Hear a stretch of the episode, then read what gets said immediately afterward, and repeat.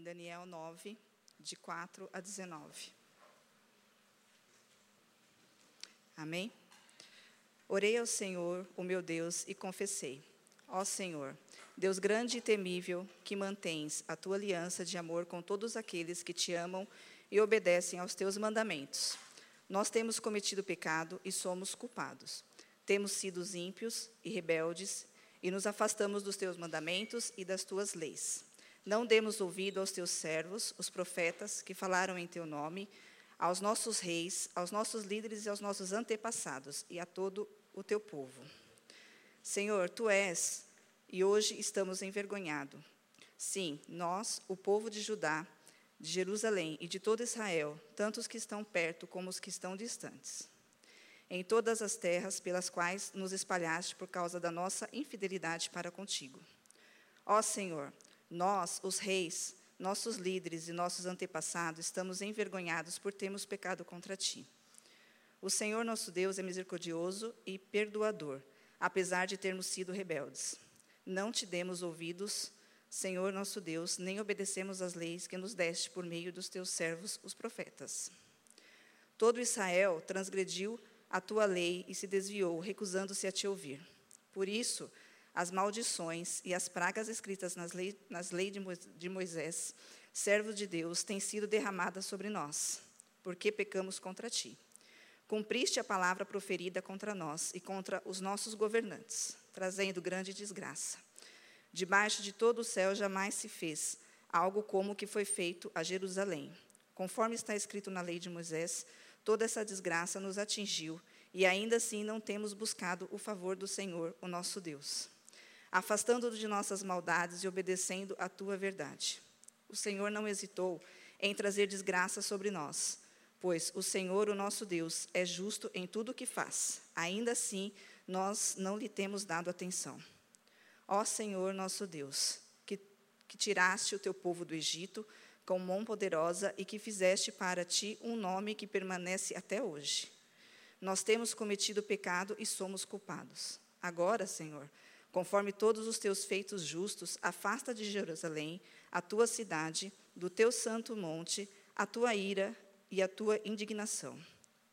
Os nossos pecados e as iniquidades dos nossos antepassados fizeram de Jerusalém e do teu povo objeto de zombaria para todos os que nos rodeiam. Ouve, nosso Deus, as orações e as súplicas do teu servo. Por amor a ti, Senhor, olha com bondade para o teu santuário abandonado. Inclina os teus ouvidos, ó Deus, e ouve. Abre teus olhos e vê a desolação da cidade que leva o teu nome. Não te fazemos pedido por sermos justos, mas por causa da tua grande misericórdia. Senhor, ouve. Senhor, perdoa. Senhor, vê e age. Por amor de ti, meu Deus, não te demores, pois a tua cidade e o teu povo levam o teu nome. Esta é a palavra do Senhor. Desde o dia que eu fui empossado pastor dessa comunidade, algumas responsabilidades pesam sobre mim. Dentre elas, a de governar o ministério da palavra dessa igreja e uma outra responsabilidade que eu tenho, dentre as várias que tenho, é de atuar de maneira intencional na formação de novos líderes. E Deus ele tem sido extremamente generoso com a nossa comunidade, enviando pessoas vocacionadas, pessoas que têm um chamado para o ministério. Então, dentro dessa ação intencional, isso significa compartilhar a, o púlpito dessa igreja com algumas pessoas que são vocacionadas. Então, nessa série, quando planejei a série de oração, eu convidei o Jefferson para estar tá compartilhando a palavra de Deus conosco hoje. Ah, ele vai pregar sobre essa oração extremamente importante. Fiz, fiz de propósito dar uma oração importante, ou um texto importante dentro dessa série, para mostrar para você e educar você nesse sentido de que não é só Deus não fala só através do pastor. Deus fala através daqueles que Deus ele separa e levanta no meio do seu povo. Então hoje o Jefferson ele vai pregar esse texto que nós acabamos de ler para nós. Então Jefferson, vem cá. Se você ainda não o conhece, o Jefferson ele está aqui na nossa igreja desde o ano passado e ele hoje lidera a área de voluntariado da nossa igreja. Ele é um vocacionado, ele tem aspirações pastorais, Ele está no trabalho de conclusão do seu mestrado em teologia ali no Seminário do Servo de Cristo. Então, ele é alguém que eu não tenho toda tranquilidade, eu tenho toda a alegria de passar a palavra para ele, porque eu tenho certeza que Deus vai falar profundamente conosco essa noite através do, daquilo que o Jefferson vai pregar para nós. Então, antes de qualquer coisa, eu queria orar, então, e aí a gente vai orar pelo Jefferson. É a primeira vez dele aqui com a gente, então eu imagino que ele esteja um pouquinho nervoso, mas ah, certamente Deus ele vai falar conosco, eu não tenho dúvidas disso. Vamos orar. Pai, obrigado por esse tempo. Obrigado porque o Senhor tem enviado para nós pessoas que desejam e aspiram o ministério e que querem te servir na esfera pastoral. Obrigado pelos presbíteros que essa igreja tem, obrigado pela, pelas pessoas que o Senhor tem levantado no meio desse, dessa comunidade. É tão rico, Pai, é tão precioso ver que a Urbana é um, tem sido um celeiro de novos talentos e novos servos para o teu reino. E Pai, usa o Jefferson de maneira preciosa essa noite, que ele possa comunicar a tua palavra e somente a tua palavra. Que a tua boa mão esteja sobre ele e nos ensina a orar, como o Senhor tem nos ensinado durante essa, essa série, que é tão importante para a nossa vida, para a nossa vida como igreja, para a nossa vida pessoal. E nos instrui essa noite. Trabalha no nosso coração e que assim a gente possa crescer e sermos semelhantes à imagem do teu filho. Amém. Nós oramos assim em nome do Senhor Jesus. Amém. Amém. Obrigado. Não sei se são só as minhas pernas que estão tremendo ou de vocês também estão aí onde vocês estão. Boa noite, irmãos. Graça e paz. Que bom estar aqui com vocês essa noite. Que bom estarmos participando dessa celebração, podendo engrandecer o nome do Senhor Jesus Cristo, que merece toda a nossa adoração. Quero agradecer ao Isaac pela oportunidade, pelo convite. É, Para eu e Thaís tem sido um tempo muito bom aqui com os irmãos. Nós chegamos aqui em agosto. Nós não somos de perto, somos de longe. Nós moramos em Guarulhos, mas é um, muito bom, muito prazeroso todas, todos os domingos, quando vai chegando o horário e a gente sabe que está se aproximando a hora de chegar o momento de se deslocar nessa viagem de Guarulhos para Urbana, aqui em Santo André. A gente faz isso com muita alegria, com o coração transbordando, porque sempre é muito bom estar com os irmãos. Que Deus possa continuar abençoando essa comunidade e usando como Bruno orou nessa cidade e em todo o estado de São Paulo. Eu quero, embora o Isaac tenha orado, eu quero orar com vocês também.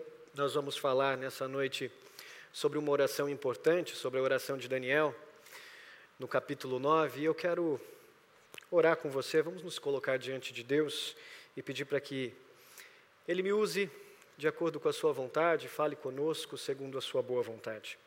Pai, eu agradeço ao Senhor por essa oportunidade. Eu agradeço porque é o Senhor que governa todas as coisas. É o Senhor que fala com a sua igreja. O Senhor é o pastor da sua igreja. Por isso, Deus, eu me coloco diante de ti e te peço me use de acordo com a Sua vontade, comunique a Sua palavra, orienta os nossos passos, nos repreenda, nos console. Senhor, nos leve até ao ponto de sermos mais parecidos com o Teu Filho Jesus Cristo. Fala conosco essa noite, é o que eu te peço, em nome de Jesus. Antes de chegar em Guarulhos, eu morei no interior. Eu cheguei em Guarulhos, eu tinha aproximadamente 14 anos de idade. E no interior de onde eu vim, até o mato era amarelo, de tanto pó que tinha lá. Naquela época eu tinha cabelo, mais cabelo do que hoje. E eu usava gel, deixava até, tinha um topete que eu deixava. Mas de tanto pó que tinha ali, às vezes o meu cabelo chegava a ficar duro, não só por causa do gel, mas por causa do pó que ficava grudado no gel. Eu sempre fui muito arteiro lá no interior. Morava num sítio. E um dia os meus pais me deram uma Caloi 10. Era o sonho de todo adolescente, era ter uma Caloi 10. E eu, como gosto um pouco de velocidade, fiquei maluco com aquele presente, com aquela Caloi 10. Todas as vezes eu pegava aquele brinquedo e saía como um maluco, como minha mãe dizia, você parece um doido andando de bicicleta. E eu saía como um doido andando por todas aquelas ruas de terra, para cima e para baixo, subindo e descendo. Um belo dia eu falei para minha mãe que eu ia pegar aquela bicicleta para andar e eu não sei se você pensa como eu, mas boca de mãe, ela sempre aquilo que sai dela se cumpre. E teve uma oportunidade que, quando eu peguei a bicicleta, ela me disse assim: Não vai andar de bicicleta, você anda como um doido, você vai acabar se machucando. E eu, todo orgulhoso, porque achava que andava muito bem de bicicleta, disse para ela: Não, mãe, fica tranquila, você não sabe o que está falando, eu ando bem de bicicleta, vai dar tudo certo. Jefferson, deixa essa bicicleta aqui, vai fazer outra coisa. Eu, não, mãe, e saí. E saí como um doido, de fato, como ela tinha dito andando como um maluco para cima e para baixo, até que chegou um determinado ponto de onde eu estava andando, que era uma descida enorme. E quando eu vi aquela descida, eu fui desafiado por ela. Eu aumentei a velocidade conforme fui me aproximando dela e pedalei com mais força. E quando chegou no pico, eu soltei os braços do guidão, soltei as mãos, estendi as mãos para o ar, deixei o vento bater no rosto e gritei: Agora sem as mãos! E a bicicleta foi embolada. Só que de repente eu percebi que aconteceu uma coisa estranha com a bicicleta. O guidão começou a tremer, tremer. Eu não sei se você conhece bicicleta, mas tem um lugar onde a gente aperta o guidão assim para que ele não fique folgado. Eu não sei, deve ter sido o inimigo. mas o guidão começou a tremer. E eu comecei a perder o controle da bicicleta. E perder totalmente o controle da bicicleta. E quando eu pensei em voltar as mãos ao guidão, para controlá-la. Já era um pouco tarde demais. Eu não consegui mais controlar a bicicleta. Estava toda tremendo. E como se não bastasse eu perder o controle da bicicleta, eu caí. E na estrada de terra, não sei se você conhece, mas as máquinas passam para deixar as estradas mais livres, tirar as pedras, e as pedras acabam ficando no canto da estrada. Adivinha onde eu caí? exatamente no canto onde estavam todos os pedregulhos, as pedras. Eu me estourei todo, me machuquei todo, me esfolei todo. E quando me levantei, parece que naquela estrada nunca tinha ninguém, mas naquele dia tinha um monte de gente ali passando por ela. E todo mundo olhando com aquela cara assim de quem não quer rir, mas está com a mão na boca assim, de, querendo rir. Eu me levantei envergonhado, porque eu estava tão orgulhoso, cheio de mim, achando que eu podia controlar aquela situação, e eu me estourei todo. O pior foi chegar em casa, porque minha mãe é muito calma. Quando eu cheguei em casa e ela viu que eu estava naquela situação todo machucado, todo estourado com o tombo que, ela, que eu levei, ela não me perguntou o que aconteceu.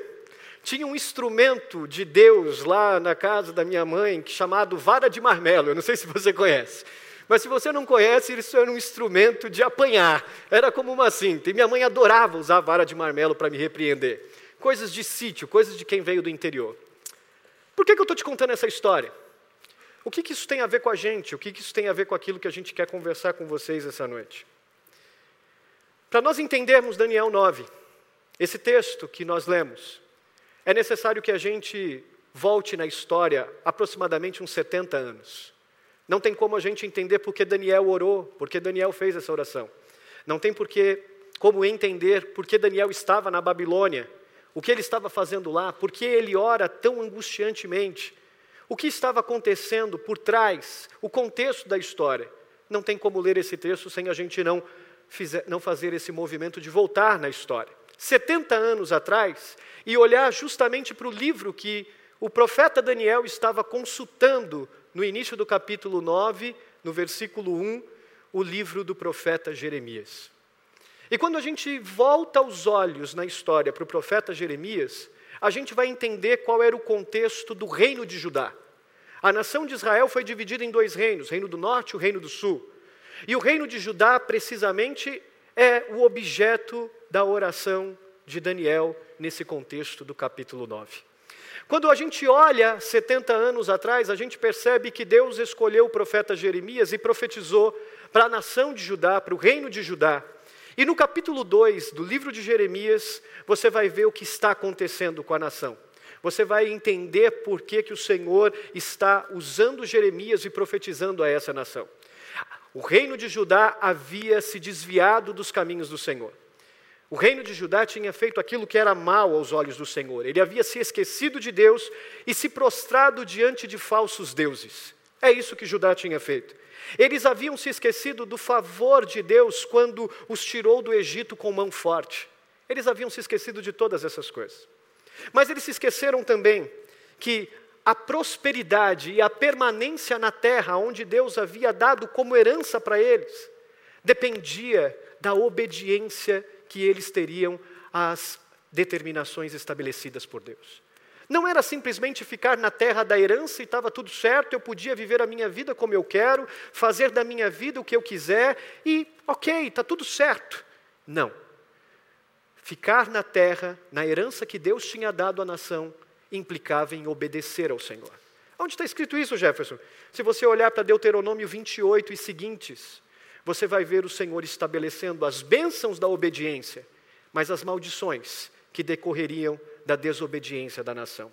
Se você olhar então para Jeremias capítulo 2, versículo 8, você vai entender a situação da nação. O Jeremias, o profeta, ele diz assim: os sacerdotes não perguntavam mais sobre mim, o Senhor. Os sacerdotes, aqueles que deviam cultar, cu, cuidar da adoração, do templo, aqueles que deviam conduzir a nação a mais perto do Senhor, esses homens se esqueceram de Deus e não perguntam mais sobre Ele. Os intérpretes da lei não me conhecem, o Senhor está dizendo. E os líderes do povo haviam se rebelado contra Deus. Os profetas batizavam não em nome de Deus, não em nome do Senhor, o único Deus e verdadeiro, mas em nome de Baal, seguindo a deuses inúteis. O Senhor está angustiado com essa situação de Judá. Se você olhar para o versículo 10 e 11, estudando esse texto, essa noite eu fui impactado por esses versículos. Quando Deus, usando o profeta Jeremias, diz à nação assim: visitem as nações vizinhas, do Oriente ao Ocidente, desde Chipre até Quedar, ou seja, vá de uma ponta a outra e visite as outras nações, essas nações pagãs que têm vários deuses, e observe Israel, se essas nações, eles abandonam os seus deuses, mesmo eles sendo deuses inúteis, que não servem para nada, deuses de pedra, deuses de madeira, que têm olhos e não veem, que têm boca, mas não fala, essas nações não abandonam os seus deuses. No entanto, você, que serve ao Deus único e verdadeiro, você se esqueceu de mim. Em alguns versículos à frente dos versículos 10 e 11, você vai ver o próprio Jeremias dizendo que a, a demonstração de Israel é um desejo de não estar com Deus. Eu não quero estar com Deus. Os deuses de pedra e os deuses de madeira são aqueles que me criaram. É isso que Israel está demonstrando. E por conta dessa situação, Deus está completamente angustiado. Ele convoca os céus: angustiem-se, ó céus, pasmem, ó céus, porque Israel, embora sirva o único Deus de verdadeiro, o Deus que os tirou da terra do Egito com mão forte, deu a eles a terra de Canaã como herança, eles preferiram me desobedecer e se prostrar diante de outros deuses. Diante desse cenário de Israel, Deus levanta então o profeta Jeremias para profetizar contra essa situação e proclamar o arrependimento. Arrependam-se dos seus pecados. Deixem de viver como vocês estão vivendo para que a bênção de Deus venha sobre vocês. E se vocês não se curvarem diante de Deus e não se arrependerem dos seus pecados, lembrem-se que a desobediência traz consequências dolorosas e amargas para a vida de vocês. Israel não ouviu, a nação de Judá não ouviu. Então, no capítulo 25 e 29 de Jeremias, você vai ver o profeta profetizando contra o reino de Judá. Ele diz: Eu preguei para vocês 23 anos. Por 23 anos eu preguei e vocês não se arrependeram. Os seus ouvidos estavam fechados. O povo era soberbo, então por isso deixou de confiar em Deus e passou a confiar no templo que ficava em Jerusalém. Eles diziam: Eu posso viver, Jeremias, a vida do jeito que eu quiser viver.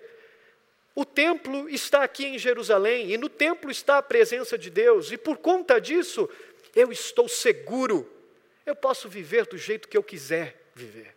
Então Jeremias diz: O Senhor vai se valer de uma outra nação para destruir você, Judá.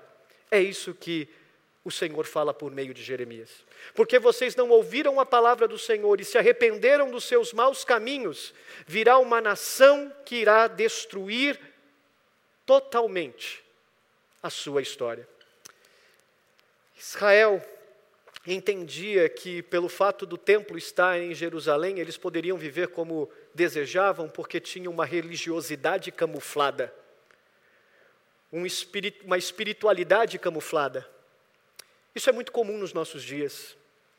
A gente acha que vir à igreja é o suficiente para a gente entender que as bênçãos de Deus devem nos acompanhar durante a caminhada cristã.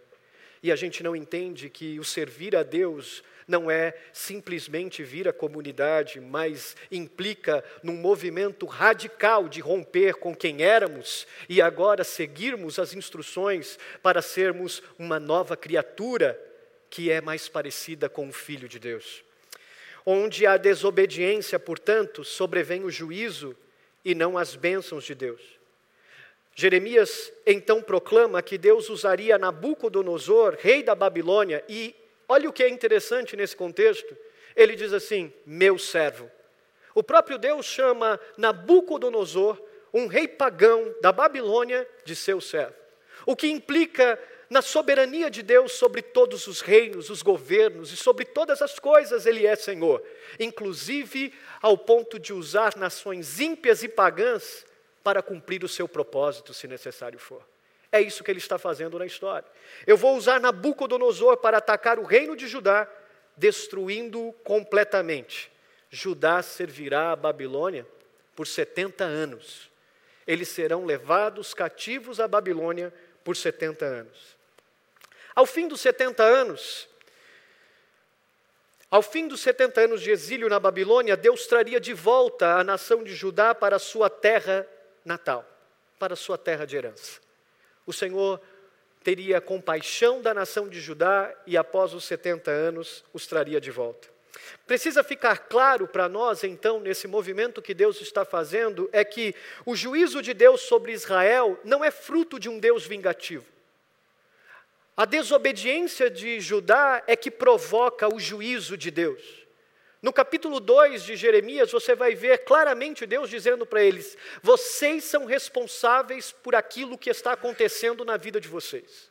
É a conduta, é a ação, é a escolha de vocês que determinou o meu juízo sobre vocês. O juízo de Deus sobre a nação visa não destruí-la totalmente, mas visa restaurá-la e torná-la a um novo início de adoração e reconhecimento de quem Deus é. O que, que a gente aprende com isso, Jefferson? A gente aprende que a disciplina de Deus é um ato de amor, ainda que ministrada com lágrimas. Deus não é responsável pelas coisas que nós decidimos fazer ao longo da nossa caminhada. Nós somos responsáveis pelos nossos atos e as nossas escolhas. E o compromisso de Deus conosco não é ficar aquém daquilo que está acontecendo na nossa existência, porque Ele é soberano sobre todas as coisas. O compromisso de Deus é nos trazer de volta para si, porque Deus não disciplina filhos bastardos, Ele disciplina filhos amados, aqueles que Ele ama. É por isso que nós entendemos que a disciplina, o juízo de Deus, é fruto das nossas, das nossas escolhas e das nossas decisões. Mas essa decisão de Deus em disciplinar Israel é uma decisão que implica em amor, ainda que ministrada por lágrimas, sem dúvida alguma, diante do fato de que Israel iria sofrer. Sua soberania não implica apenas em atos de misericórdia, mas implica também para nós em atos de juízo. Visby, um comentarista, ele disse algo fantástico sobre essa verdade. Ele disse assim: em Sua graça, Deus nos dá aquilo que não merecemos, e em Sua misericórdia, deixa de nos dar aquilo que merecíamos. Você entendeu isso?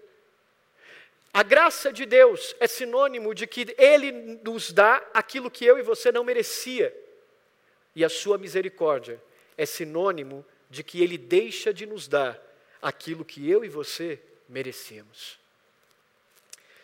É isso que está acontecendo com Israel. É isso que a minha história, eu queria contá-la a fim de trazer luz a esse contexto. É isso que está acontecendo com a nação. Eles são orgulhosos como eu estava sendo orgulhoso, achando que podia viver e fazer da forma como eu queria as coisas. mas as minhas escolhas também me trouxeram consequências, como trouxeram a nação de Israel. Eles foram destruídos. De que forma, Jefferson? No capítulo 1 de Daniel, você vai enxergar esse contexto.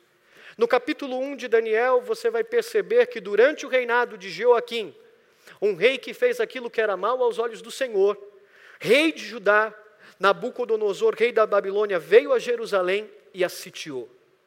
Nabucodonosor tomou Jerusalém.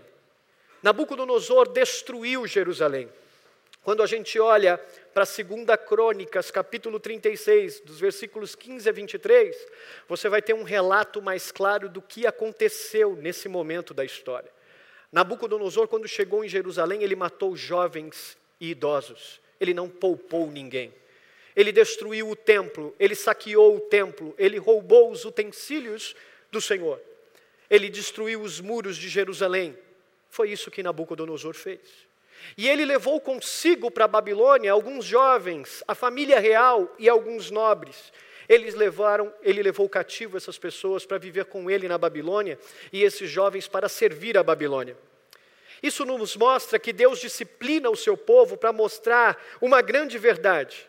Ele está no controle de todas as coisas. O Bruno disse aqui sobre a nossa ansiedade em ver os acontecimentos da vida e não saber como lidar com eles. Só que a gente se esquece que o túmulo ele está vazio, mas o Ziel vive dizendo isso para nós, mas o trono não está vazio. E sobre este trono está assentado aquele que governa com mão poderosa todas as coisas. É isso que Deus está dizendo para Israel. Vocês não ouviram a mensagem, vocês não se arrependeram dos seus maus caminhos, vocês continuam sendo idólatras e se curvando a outros deuses. No entanto, eu uso inclusive as nações ímpias para provocar em vocês aquilo que eu desejo: arrependimento, que vocês se voltem para mim, que vocês se arrependam dos seus pecados, que vocês voltem a orar. E nesse contexto geral do que está acontecendo com a nação de Judá e que está acontecendo aqui com Daniel, a gente chega então até Daniel capítulo 9. E quando a gente chega em Daniel capítulo 9, você vai perceber nos versículos 1 e 2 que no reinado de Xerxes, o que o Isaac disse na semana passada, que você deve conhecer, que era o Rodrigo Santoro, né? esse era o Xerxes. No reinado de Xerxes, Daniel estava consultando o livro de Jeremias. Jeremias era o profeta contemporâneo de Daniel. Ele era jovem quando Nabucodonosor invadiu Jerusalém e a sitiou. Ele era um garoto que foi levado com seus amigos para a Babilônia. As mensagens do profeta Jeremias estavam muito calorosas nos seus ouvidos e no seu coração. Ele se lembrava de um profeta que dizia: arrependam-se dos seus pecados, voltem-se ao Senhor, pare de adorar aos outros ídolos. Então ele decide consultar os livros. E quando Daniel consulta os livros, ele percebe que a profecia dizia que Israel ficaria cativo em Babilônia por 70 anos. Então ele, muito inteligente, faz as contas. Ele diz: Eu, Daniel, cheguei aqui mais ou menos em tal data, já faz tanto tempo que eu estou aqui. Puxa vida, o tempo está se aproximando, falta pouco tempo para completar 70 anos. Só que a perplexidade de Daniel não é só por causa do tempo que está se aproximando. Há uma outra razão que angustia Daniel. A razão que levou Israel, o reino de Judá, para a Babilônia. Eles eram pecadores obstinados em seu coração. E mesmo após tanto tempo, e mesmo após sofrerem cativos na Babilônia, eles ainda não haviam se arrependido dos seus pecados. Eles continuavam como eram antigamente das mesmas, das mesmas formas, das mesmas maneiras, fazendo as mesmas coisas, se curvando a outros ídolos, adorando a outros deuses, se esquecendo do seu Senhor, em que pese o sofrimento, em que pese em terem sido arrancados da sua terra de herança, eles ainda não haviam se arrependido. No capítulo 29 de Jeremias, a gente vai perceber, então, que quando Jeremias diz sobre os 70 anos e escreve uma carta aos exilados, ele diz assim: No final dos 70 anos vocês voltarão para a terra de herança, mas vocês deverão orar. Vocês vão me buscar e eu vou permitir que vocês me encontrem. Eu, o Senhor, vou ouvi-los. Eu vou ouvir a oração do meu povo e vou estender as mãos. O que está acontecendo aqui, Jefferson? A promessa de Deus de fazer com que a nação de Judá voltasse para a terra prometida não tinha a ver com o tempo apenas, os 70 anos, mas com o quebrantamento do seu povo, um arrependimento em seu coração genuíno. Não bastava ficar 70 anos de férias fora de casa, não adiantava ficar 70 anos servindo a Nabucodonosor, era necessário mudar o coração. É esse o movimento que Deus está querendo produzir na nação de Judá por meio do sofrimento e da angústia que eles estão passando. E Daniel saca isso. O povo ainda não percebeu que não é só passar 70 anos e as coisas vão ser resolvidas. Eles precisam se arrepender no seu coração. E é por isso que Daniel ora. Não estava vinculado aos 70 anos, estava vinculado a um arrependimento genuíno. O sofrimento não tinha sido suficiente para produzir arrependimento no coração de Israel. Então Daniel decide em seu coração, portanto, interceder pelo povo, visto que ele não havia se arrependido. É por isso que Daniel ora. É por isso que nós lemos Daniel capítulo 9, porque ele decide, já que o povo não está enxergando isso, não se arrependeu dos seus maus caminhos, hum, ainda que eles estejam tão obstinados, eu, Daniel, estou enxergando essas verdades, então eu vou orar por esse povo.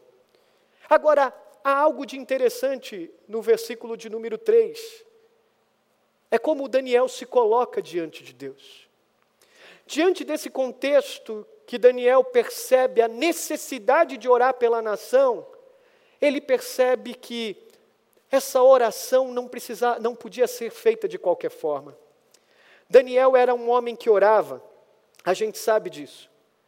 A Bíblia diz no capítulo 1 que logo de Daniel, que logo quando ele chegou, porque ofereceram o manjar do rei para ele e seus amigos comerem, ele disse: Eu não vou comer, eu não quero me contaminar com os manjares do rei, então ele decide orar. A gente vai ver ele orando com seus amigos para Deus revelar o sonho de Nabucodonosor para ele. A gente vai ver Daniel orando porque ele foi em uma arapuca para ele com o rei Dário, ele foi lançado na cova dos leões, e a Bíblia vai nos dizer que Daniel orava voltado para Jerusalém três vezes ao dia. Daniel era um homem que constantemente orava.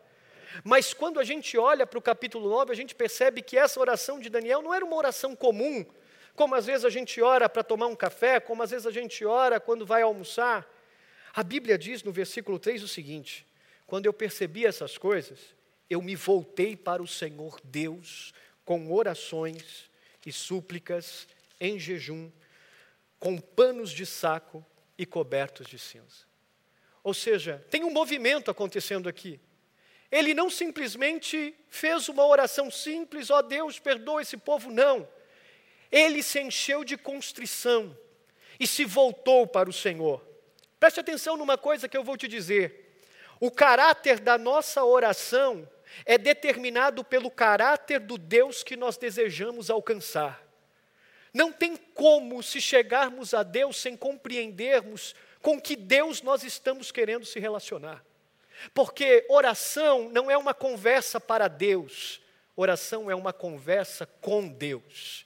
Se a gente entende que oração é uma conversa para Deus, a gente vai ficar falando sozinho, porque Deus não está comprometido em ouvir corações obstinados que ainda não entenderam quem Ele é.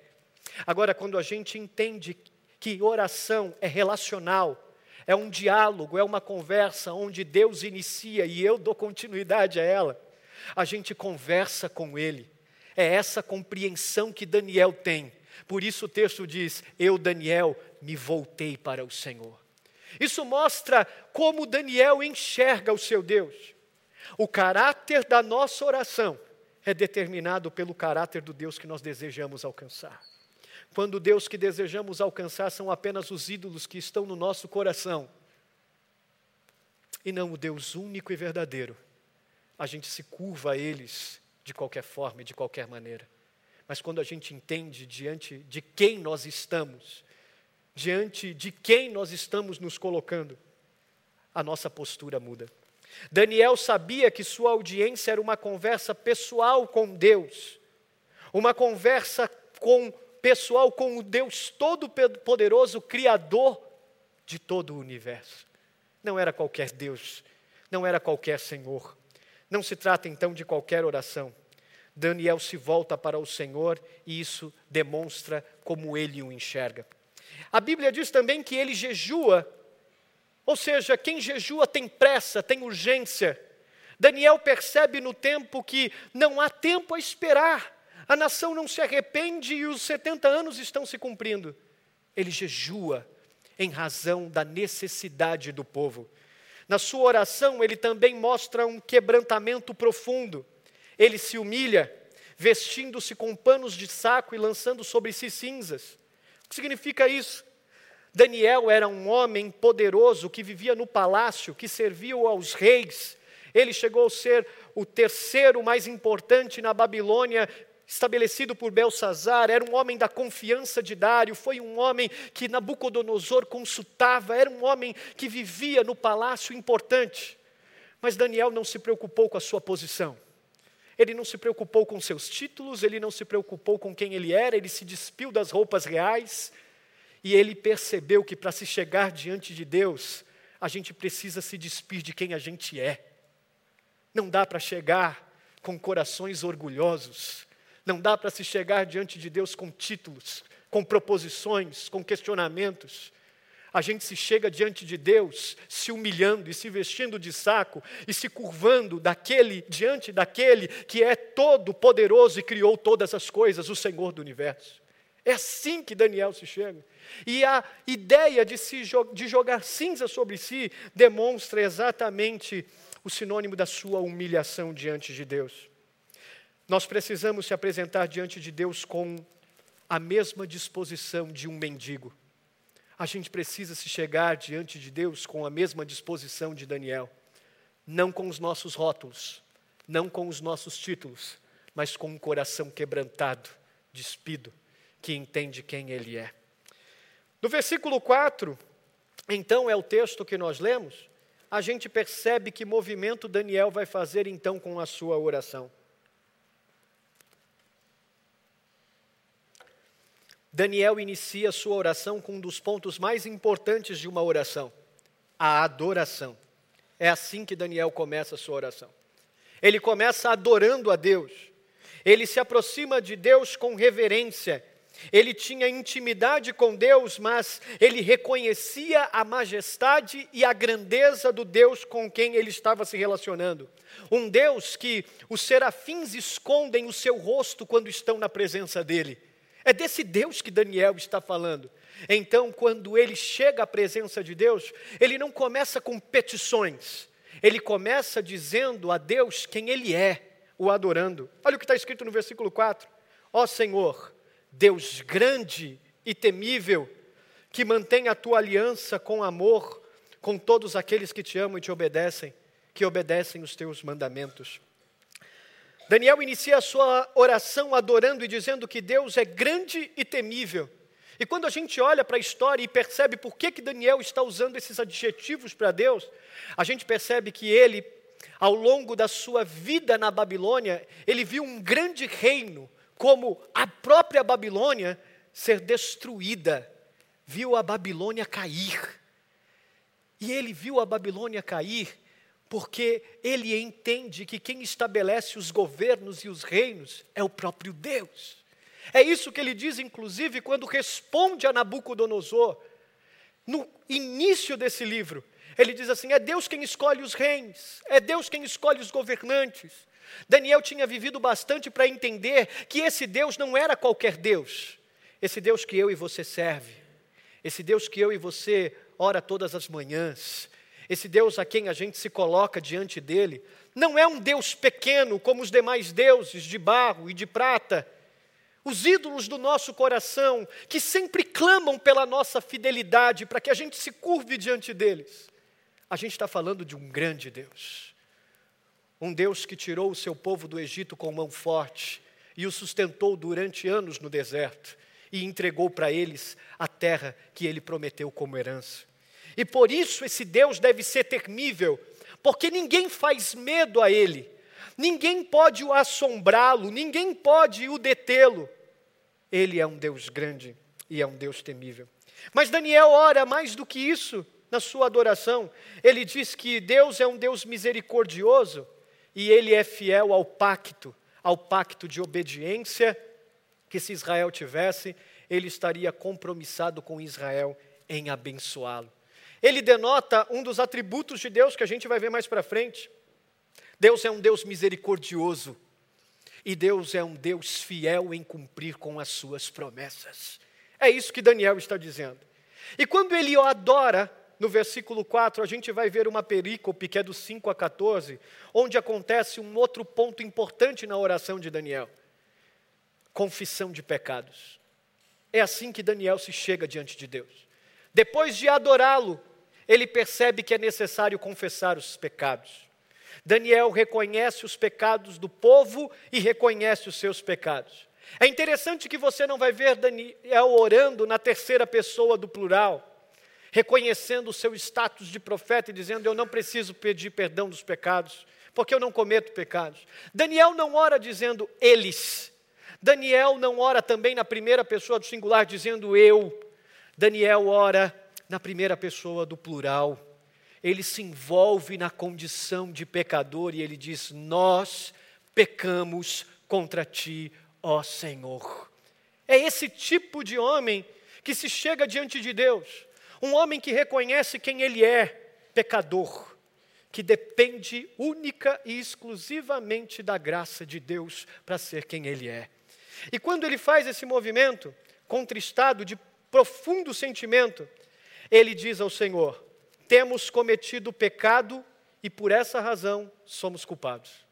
Ele reconhece os pecados da nação, os seus pecados, e reconhece a sua culpa. Temos sido ímpios e rebeldes. É isso que a gente tem feito ao longo dos anos e anos. Nosso coração tem sido ímpio, se rebelando contra o Senhor em todo o tempo. Nos afastamos dos teus mandamentos e das tuas leis. Não demos ouvidos aos teus servos, os profetas. E quando isso acontece, ele diz assim: Nós estamos envergonhados por causa da nossa infidelidade. Será que a vida que às vezes a gente vive longe de Deus tem sido razão para nós também olharmos para Ele com vergonha? Será que a vida que às vezes a gente vive quando os olhos não estão sobre nós, mas só os olhos de Deus estão sobre a nossa vida, será que nós também temos condição de confessarmos diante de Deus os nossos pecados? Uma oração que reconhece quem Deus é, é uma oração que se chega diante, de, diante dele confessando as suas culpas, confessando os seus pecados. Eu não sou bom, Senhor. Nós não somos bons. Nós estamos pecando, nós somos pecadores e nós estamos envergonhados da nossa condição. E nesse movimento ele diz assim: Mas, apesar de nós, tu és justo. Daniel não apela para o que o povo está fazendo, porque ele percebe que se ele colocar na conta do povo, ele está frito, não há o que fazer. Então, sabe o que ele faz? Ele coloca na conta de Deus. Ele diz assim: apesar de tudo isso que o seu povo anda fazendo, o Senhor é justo. A razão pela qual nós estamos aqui não provém da tua ira, porque decidiu exclusivamente isso deliberadamente. O que estamos vivendo é porque nós somos responsáveis. A gente é culpado pelas nossas a, a, esse exílio que estamos vivendo. A gente buscou com as nossas próprias mãos essas coisas. Ele reconhece que o que aconteceu com o povo é fruto das suas próprias escolhas das suas próprias ações. A oração é a única porta para o autoconhecimento genuíno. Não tem como se chegar diante de Deus sem reconhecermos de fato quem nós somos. A cruz revela quem eu e você é de verdade. É isso que a cruz faz comigo e com você. Diante da cruz, a gente não tem como se chegar sem, de fato, ela nos mostrar a nossa vergonha, a nossa condição. O que Paulo fala em Efésios capítulo 2, quando escreve a Éfeso, nós éramos pecadores, vivíamos de acordo com o príncipe desse tempo, nós éramos merecedores da ira de Deus. É isso que Daniel está fazendo. A oração é a única porta para o autoconhecimento genuíno e é também a principal maneira de experimentarmos uma profunda transformação na nossa vida. Sabe por quê? Porque não tem como nós nos colocarmos diante de Deus em oração sem antes nos voltarmos para a Sua palavra, como Daniel fez. É a palavra que provoca em nós um desejo de voltarmos os nossos corações a Deus, profundamente arrependidos e envergonhados pelos nossos pecados. E isso produz em nós genuína transformação profunda transformação. Agostinho, quando escreveu suas orações em confissões, ele disse assim: viver bem depende de reordenar os nossos afetos. Viver bem depende de reordenarmos os nossos afetos. A oração e a meditação na palavra de Deus provoca exatamente esse movimento em mim e você. Ela reordena os nossos afetos ela nos ajuda a orientar os nossos ouvidos e respondermos com fidelidade ou desprezarmos as vozes que clamam pela nossa fidelidade. Eu não sei com você, mas comigo todos os dias existem vozes que clamam no meu coração pela minha fidelidade. Quantos ídolos existem no meu coração? E todos os dias eles estão batendo na porta do meu coração, querendo que eu os adore. E às vezes, sem dúvida alguma, isso acontece. Mas quando eu me chego diante de Deus, eu não chego com as minhas proposições, eu não chego com as minhas respostas, eu não chego com os meus argumentos, mas isso, mas aquilo, mas do que adianta ser o povo da promessa se nós estamos aqui 70 anos? Nós não chegamos diante de Deus assim. Uma oração genuína que é fruto de meditação na palavra reconhece quem é e reordena os seus afetos, entendendo quem Ele é para nós. É a maneira pelo qual então nós conhecemos a Deus. O caminho, a oração é o caminho, enfim, para tratá-lo como ele merece ser tratado. Um Deus soberano que governa sobre todas as coisas. Com Daniel, a gente aprende que orar não é aprendermos a nos expressar simplesmente, como é que eu oro, Jefferson? Como é que eu me chego diante de Deus? Com Daniel, a gente aprende que não é uma questão só de se expressar, mas a gente aprende que oração é uma resposta a Deus de confissão de pecados. É chegar-se diante de Deus e dizer: Eis aqui as minhas culpas, me ajuda nas minhas iniquidades e nos meus pecados, porque eu de mim mesmo não consigo salvar-me, eu de mim mesmo não sou merecedor de quem você é. É vestir-se de saco, é jogar cinza sobre si, é voltar-se para Deus, o grande Deus que governa o universo. Em Sua graça, Deus nos dá aquilo que não merecemos e, em Sua misericórdia, deixa de nos dar aquilo que merecemos. Mas Daniel faz um outro movimento importante na oração. Teve uma época da minha vida que eu tive muita dificuldade com esse ponto. Dos versículos 14 a 19, caminhando para o fim, a gente vê que depois de Daniel adorar, depois de Daniel confessar, Daniel suplica a Deus. Ele só chega com súplicas diante de Deus depois de reconhecer quem ele é, confessar os seus pecados e agora ele entende que ele pode pedir.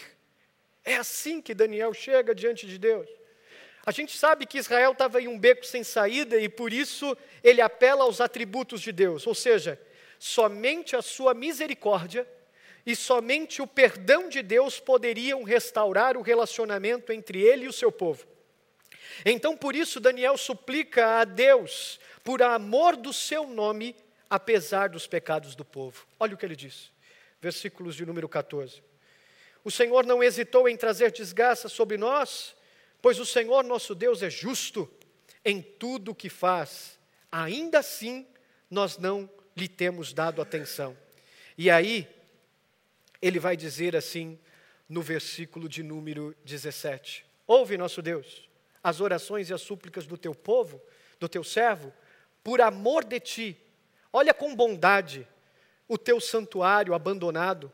Inclina os teus ouvidos, ó Deus, e ouve. Abre os teus olhos e vê a desolação da cidade que leva o teu nome. Não te fazemos pedidos porque somos justos, mas por causa da tua grande misericórdia. Em outras palavras, o que Daniel está fazendo aqui é, apesar de quem somos, apesar de nós, age em glória por amor do seu nome e livra o teu povo. É a glória do nome de Deus que está em jogo aqui. E a gente não se dá conta que esse movimento acontece comigo e com você também, onde a gente vive, trabalha, estuda, na nossa casa, como a gente trata a nossa família, quando a gente age como age, como eu ajo, como ajo diante das inclinações do meu coração, o que está em jogo não é simplesmente a minha vida, é o nome de Deus que está em jogo diante das nossas ações. É o nome de Deus que está sendo objeto de zombaria e vergonha por conta das nossas práticas e das nossas inclinações. E é isso que Daniel fala no versículo 16: os nossos pecados e a iniquidade dos nossos antepassados fizeram de Jerusalém e do teu povo objeto de zombaria, de vergonha. As pessoas olham para nós e zombam de nós. Por isso, Deus, já que eles ainda não entendem age na história como Deus soberano que o Senhor sempre é, a favor do teu nome. Não deixa o teu nome ser zombado, não deixa o teu nome ser escarnecido. É o teu nome que está em jogo, Senhor. Não é simplesmente a causa do povo, visto que ele não merece, mas é a tua honra que está em jogo. Se a desolação de Judá permanecesse, isso refletiria no caráter de Deus. As pessoas poderiam questionar seu poder, sua bondade, sua benevolência. Se Deus não agir, o Senhor seria blasfemado. O desejo então de Daniel, portanto, não era para que Deus livrasse o povo, porque o povo merecia, mas era que Israel fosse restaurado, a fim de que o nome de Deus fosse glorificado, apesar de quem Israel era, apesar do que Israel fazia. Para isso, ele então apela aos atributos de Deus. O poder das nossas orações não se encontra em nosso esforço e luta, ou em uma técnica, numa habilidade, numa palavra mágica, num abracadabra, em nome do Senhor Jesus, ou como alguns dizem, o nome do Senhor Jesus. Não está num ritual que a gente acha que, porque ora, movimenta a mão de Deus. O poder das nossas orações está em nosso conhecimento e reconhecimento de quem Ele é e de quem nós somos. Um Deus soberano que vela pela Sua palavra, mas, sobretudo, que não se deixa ser escarnecido e zombado por ninguém, por nada. Ele é soberano, é o Criador de todas as coisas. A Ele toda a glória e todo o poder, é Ele quem levanta reis, é Ele quem levanta governantes, é Ele que faz tudo acontecer. Portanto, o poder das nossas orações está no fato de sabermos com que Deus nós estamos nos relacionando e quem somos diante desse Deus. No versículo 19, ele pede ao Senhor: ouve, perdoa, vê e age por amor do seu nome. Ouve, Senhor, essa oração. E quando o Senhor ouvi-la, perdoa os meus pecados e os pecados desse povo vê a nossa situação e vê que o teu nome corre risco de ser escarnecido. E quando o Senhor enxergar tudo isso, age na história, porque o Senhor é o ancião de dias, que governa tudo e rege todas as coisas, age na história. O interessante é que Deus ouve a oração de Daniel, apesar do povo não estar orando. Deus ouve e responde, essa oração nos abre a janela do tempo e mostra uma linda paisagem para nós, uma paisagem de Deus governando o mundo e conduzindo o seu povo e nos garantindo a certeza de que, assim como Deus ouviu Daniel, se nós nos colocarmos diante de Deus com as motivações certas, sabendo quem Ele é e quem nós somos, o adorando por quem Ele é, confessando os nossos pecados e suplicando por amor do Seu nome, apesar de quem somos, ele também vai ouvir as nossas orações e vai nos responder. É isso que está acontecendo aqui. O domínio de Deus é total. Ele determina como ele mesmo escolhe e realiza tudo aquilo que ele determina. E nada pode deter o seu propósito e frustrar os seus planos. Mas é exatamente por essa razão que ele nos chama a sermos ovelhas do seu pasto e reconhecemos que ele é o nosso pastor, que nos conduz a águas tranquilas e a pastos verdejantes. O que eu e você aprende com a oração de Daniel nessa noite? O que essa oração e esse movimento de Daniel nos promove nos nossos corações essa noite? Por meio da oração de Daniel, a gente aprende que orar é o caminho para experimentarmos a confiança poderosa de Deus, que cuida bem da nossa vida, de que as coisas ruins serão para o bem, porque todas as coisas cooperam para o bem daqueles que amam a Deus e cumprem os seus propósitos. E de que as coisas boas não nos podem ser tiradas, porque a permanência na terra, embora dependesse da obediência, a herança da terra não dependia do povo, era incondicional, era a promessa que Deus havia feito a ela, a nação de Israel. E as melhores, as coisas que nós nem ainda sabemos que vamos desfrutar, que estão por vir, é Ele quem governa a história para nos dar tudo aquilo que está de acordo com os seus propósitos. Em Jesus Cristo sempre teremos uma audiência garantida com Deus, sempre, em qualquer circunstância da sua vida. Seja como for o que estiver acontecendo com ela, no seu casamento, no seu trabalho, com a sua empresa, com os seus filhos, no relacionamento com os seus pais, com a sua vida. O Evangelho nos remete à, principal verdade. Em Jesus Cristo nós sempre teremos acesso garantido diante de Deus. Nós podemos nos chegar a Ele da mesma forma como Daniel se achegou porque Ele também nos ouve. A questão é como nós vamos chegar a Ele. Nós devemos nos chegar a Ele com uma grande compreensão de quem Ele é e nos voltarmos para Ele. E quando fizermos isso, nos despirmos de quem somos e reconhecermos o Seu senhorio sobre as nossas vidas e sobre todos os nossos caminhos e sobre toda a nossa existência.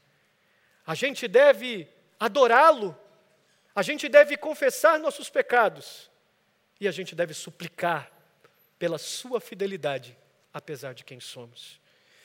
Se colocando diante de Deus com reverência, a morte de Jesus Cristo na cruz nos propicia não só essa possibilidade de audiência com Deus, mas ela nos reconcilia com Ele e faz de Deus um nosso Pai por adoção. Hoje nós fazemos parte da família de Deus. Nós não estamos mais perdidos, como Paulo diz em Éfeso, capítulo, no Efésios capítulo 2. Mas Deus, que é rico em misericórdia, por seu amor, me alcançou, apesar de quem eu era. Te alcançou, apesar de quem você era, apesar dos seus pecados, apesar das suas falhas. Em oração, nós transformamos nossa teologia em uma experiência relacional com Deus, vívida e eficaz. Quando foi a última vez que eu e você oramos assim? Como Daniel orou?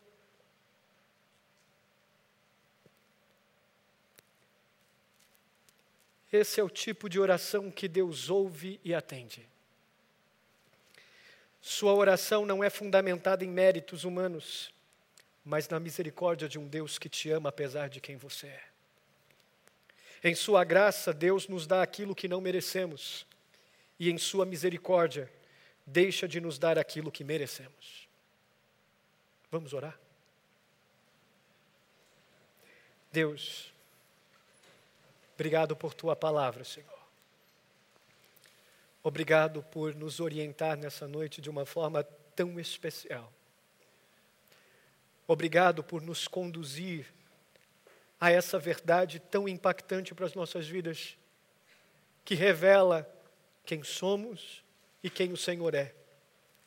Ajuda-nos nessa noite, portanto, a não sermos meros ouvintes.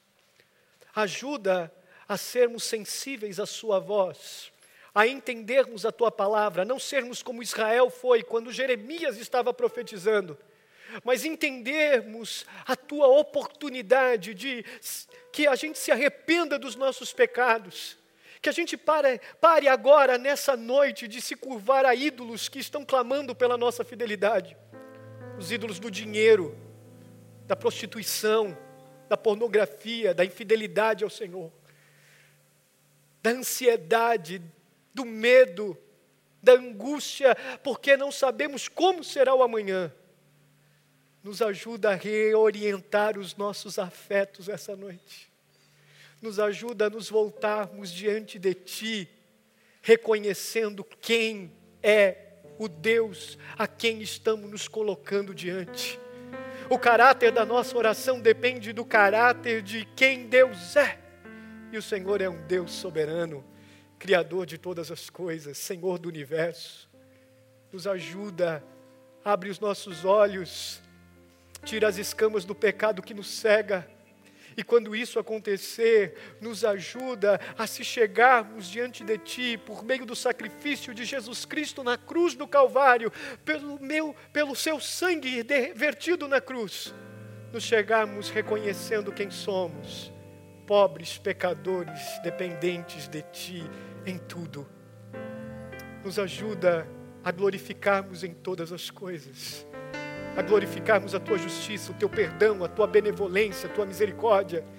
Nos ajuda a abrirmos a nossa boca não com palavras que simplesmente comunicam aquilo que está inclinado no nosso coração, mas ajuda a abrirmos a nossa boca para confessarmos os nossos pecados.